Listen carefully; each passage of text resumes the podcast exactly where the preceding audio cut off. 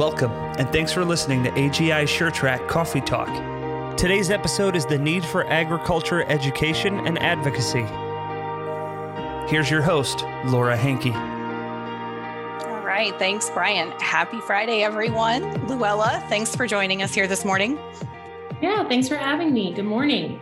Yeah, absolutely. So every week we like to start off on the same note um, by asking our guests to tell us a little bit about themselves and their role with their respective organizations. So to get us started here this morning, tell us what your role is with Missouri Beef uh, Council. And I understand that you have a foundation as well. Yeah, so good morning. Great to be with you. I grew up on a farm in Missouri, and so that has always been personal to me. My parents still farm full time, and we also raise cattle and crops in Northeast Missouri I um, attended the university for an agricultural degree. And ever since I've been involved in ag education and advocacy uh, with commodity groups and organizations to really help to bridge that gap uh, that we know exists today and trying to share that story of what, what farm families do on the farm. So, yes, involved as a contractor to the Missouri Beef Checkoff, where I work with consumer groups and also K through 12 uh, to share that story around beef production and how beef gets on the plate. Um, I also started a foundation for Food and Farm Connections, which houses some of those ag education initiatives and helps us elevate those programs through fundraising and awareness.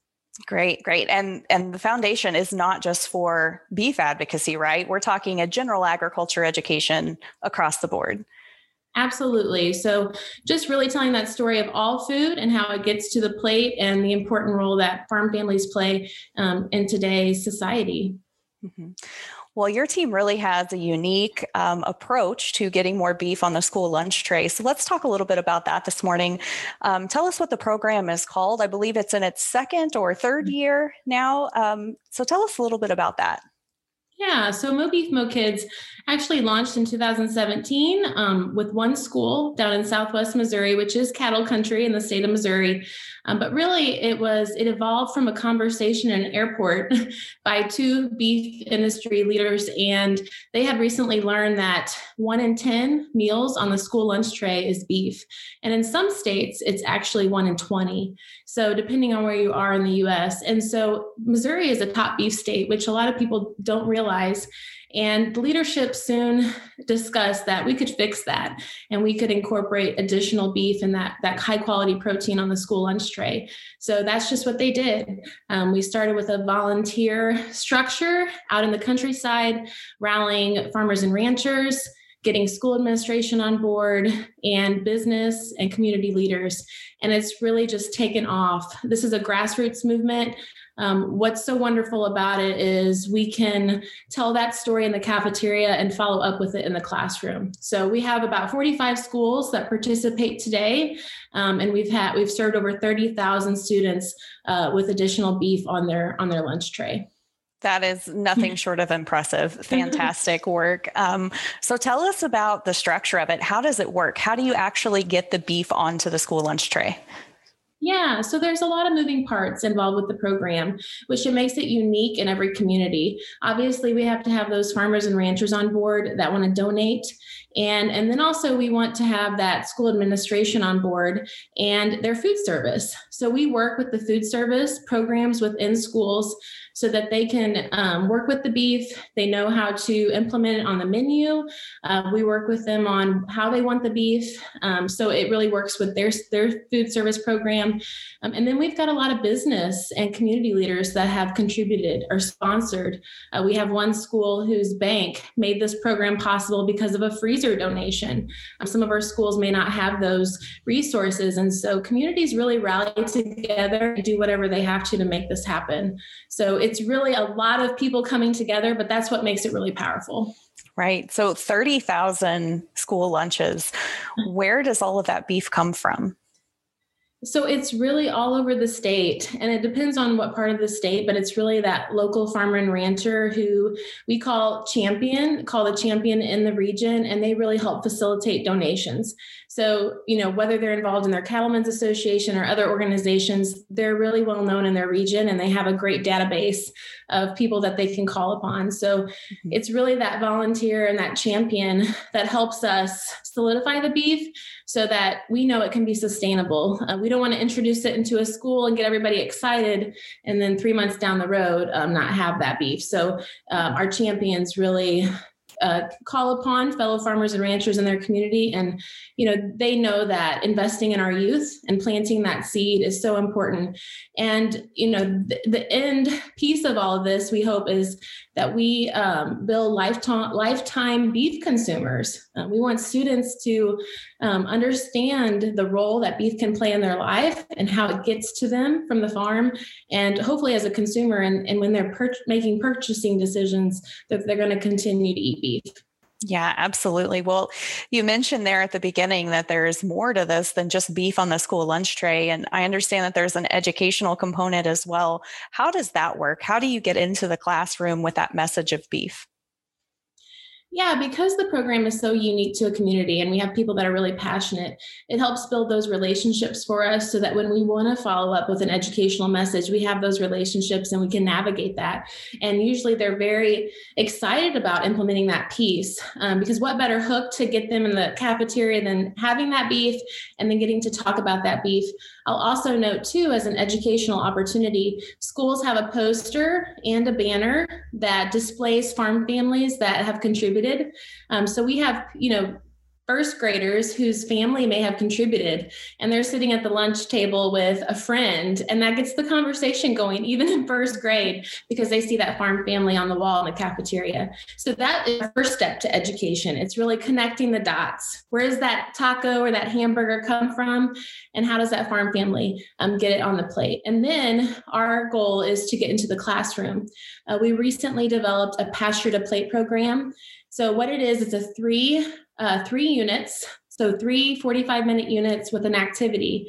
And it really takes students from the production process on the farm to what happens to the beef once it leaves the farm and then the nutritional value of that beef. So it's a really just a foundation, general overview of that that life cycle, and then the nutritional value. So we're really proud of that piece um, because we feel like it summarizes um, that production cycle. We know that beef production can be complex, um, so we really took the time to try to generalize that, but make students understand all of the touch points that happen. So we talk about technology, careers, um, nutrition, a lot of different topics uh, to incorporate our message.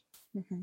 Yeah, and you and I have talked about this before, but you know, when you're in the classroom providing that education and that avenue, you're not just educating the students that are in the classroom, you're educating the administrators, you're starting conversations at home.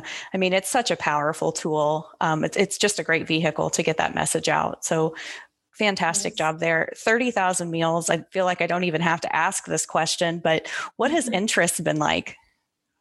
So we've had a ton of interest. Of course, COVID has created some challenges on the processing side, and just from a food service standpoint, obviously with focus on um, being cautionary and having those things in the school. But I will tell you, just in the last few weeks, you can tell that schools are getting back to some normalcy because we've had an influx of interest in getting this program started for the fall. So there's tons of interest. Schools want to participate. Um, we have superintendents that have may may have moved from an urban area and now they're in a more rural district. And so they're wanting to navigate that, and, and we help them with those relationships, connecting them with local cattlemen um, and getting that uh, program implemented. So there's tons of interest across the board, both in urban and rural school districts. Mm-hmm.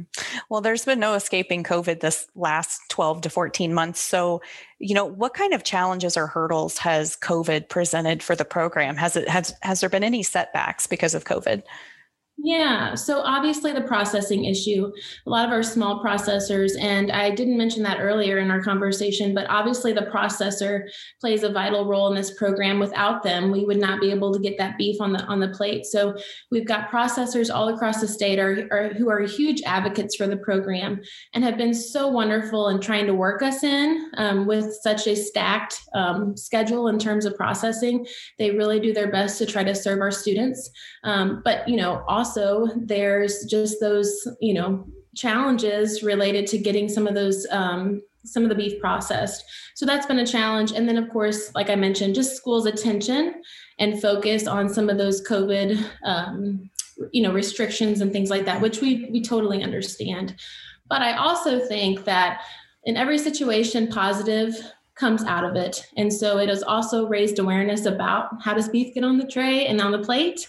Um, a lot of our, as we know, and Laura, you and I have talked about this at length, most of the population they don't think about that process they go to the grocery store right and pick up those items so it's allowed us to talk about that process and how how this disruption can happen and why it happens yeah, well, I mean, what a real life experience. I mean, to go to the mm-hmm. grocery store and not see beef in the case and wonder why. I mean, what better avenue to learn more about it? So, Absolutely. You know, Luella, you've been an advocate and an avenue for general ag education for a long time. It hasn't just been limited to beef. Mm-hmm. Why is advocacy and agriculture education so important to you? Yeah, so you know, I grew up, as I mentioned, I grew up on a farm. I saw my dad work hard every day, still does. Um, he was planting corn yesterday. And, you know, it just is, is, such a personal story to me. So as I became really involved in FFA and then went onto the college campus, I realized what misinformation and how much uh, disconnect there was and it really it was personal to me and i think farmers and ranchers can relate to that it is very personal it's hard to not respond to that message on social media or respond to that article um, because it is so personal and it's a lifestyle we all know that in agriculture it is a lifestyle so I've just loved all of agriculture early on. And so that has always sparked a passion in me to help tell that story. Um, but I also think that we should look at non traditional methods of educating when we're trying to get to our target audiences. Um, because the reality is, uh, you know, a lot of our teachers, they don't wake up in the morning and think about agriculture, right? Um, they have a busy stack day, they have lots of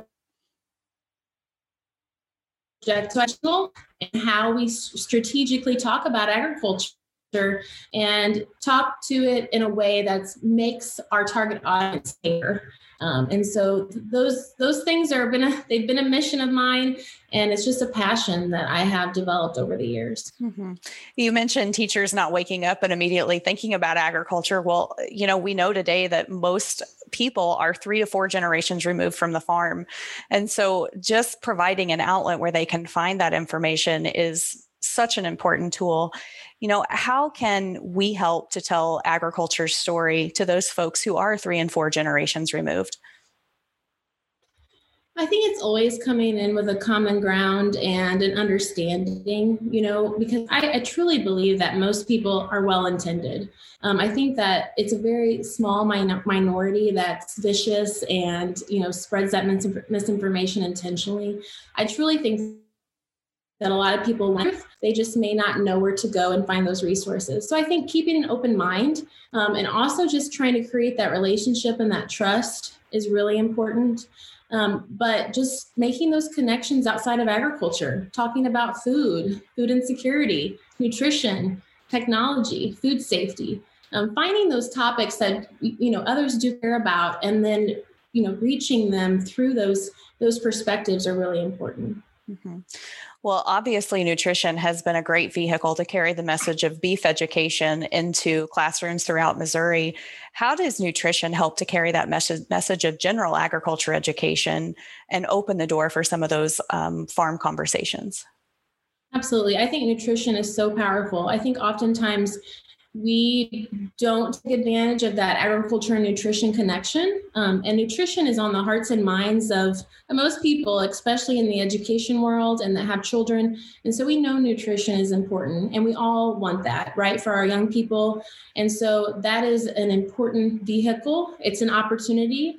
Um, a lot of times I have gotten in the door or um, been able to take advantage of an opportunity to talk to a new group because of that nutritional message.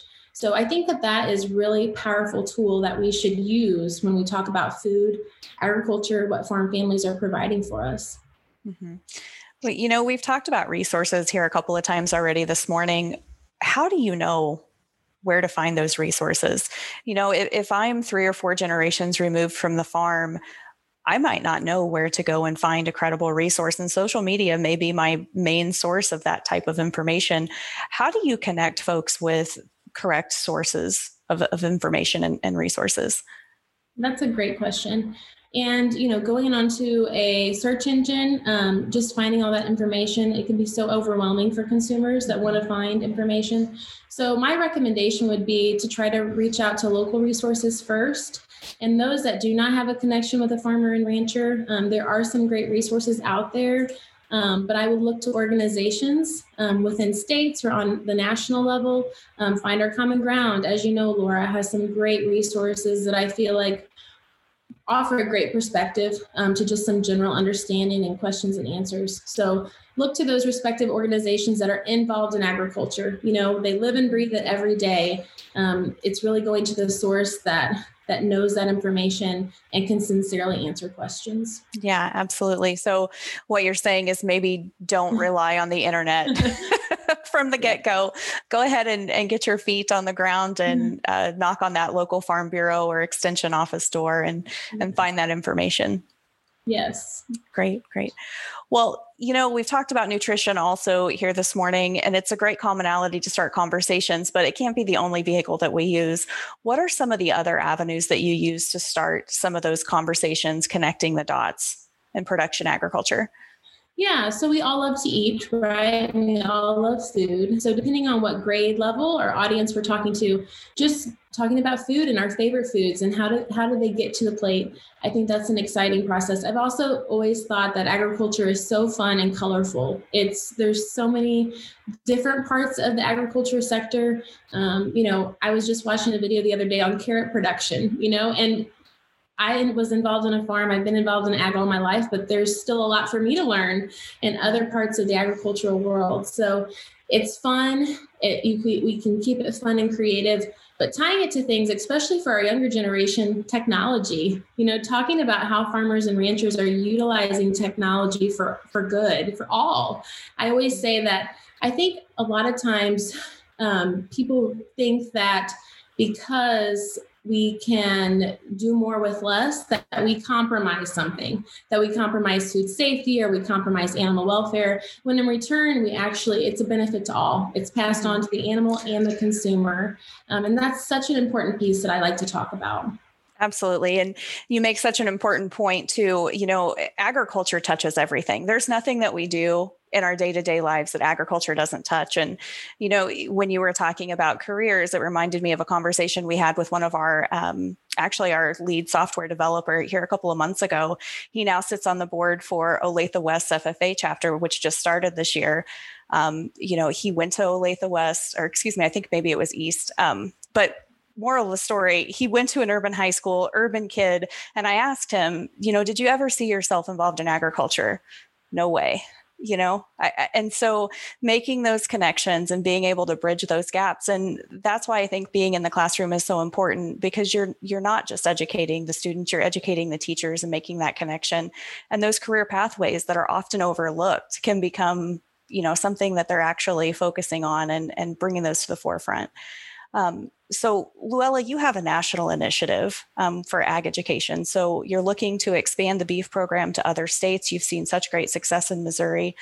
Um, talk a little bit about that, how you're expanding beyond Missouri's borders, not just with beef, but with this general agriculture education message. Sure. So I have, you know, I believe in that uh, passionate message, of course. And really, to me, the secret sauce involves we have such a great story to tell in agriculture um, from a factual side, but also from a personal storytelling side. And I think when we mesh the two, we can really combine something powerful.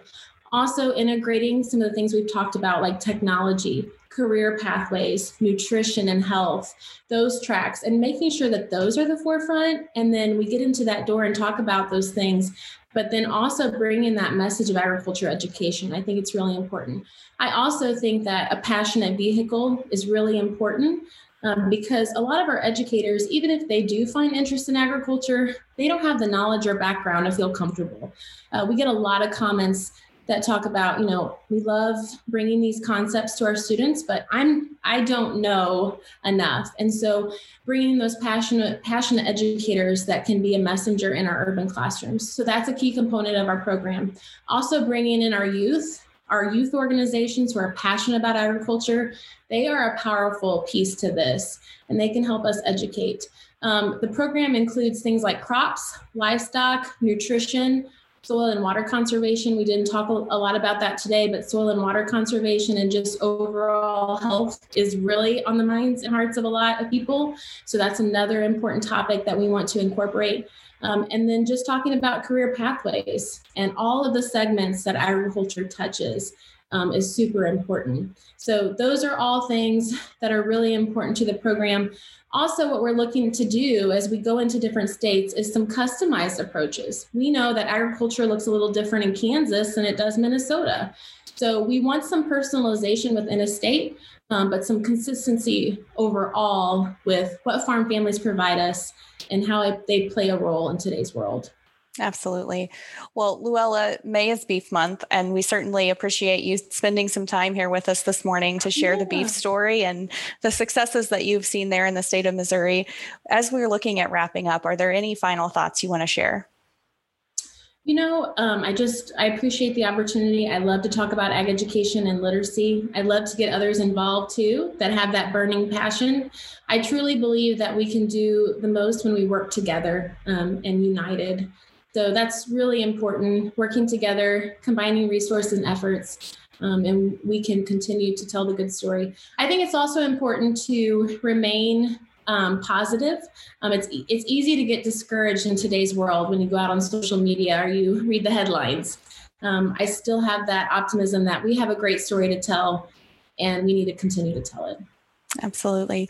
Well, as we wrap up, um, if anyone is listening who wants to become involved in the beef program or perhaps get more beef on their school lunch tray, where's a good resource for them to reach out to? Yeah, so they can go out on mobeefkids.com. I can also include that in the chat chat box to learn more about that program. Um, you can certainly reach me through that platform as well if you're interested, even if you're not in the state of Missouri and you're interested. We have other states that are interested in coming on board. Um, and then also, I think Laura, you have my contact information that you will share as well. And I'm, I have an open door policy, so please reach out to me if you have any questions or ideas or excited and want to get involved. All right, sounds great. Well, we certainly appreciate your time here this morning, Luella. Thank you for that. Yes, thank you. All right, Brian, I think we're ready to hand things back to you this morning. Thanks for joining us for AGI SureTrack Coffee Talk. Connect with us on the web at agisuretrackcommunity.com.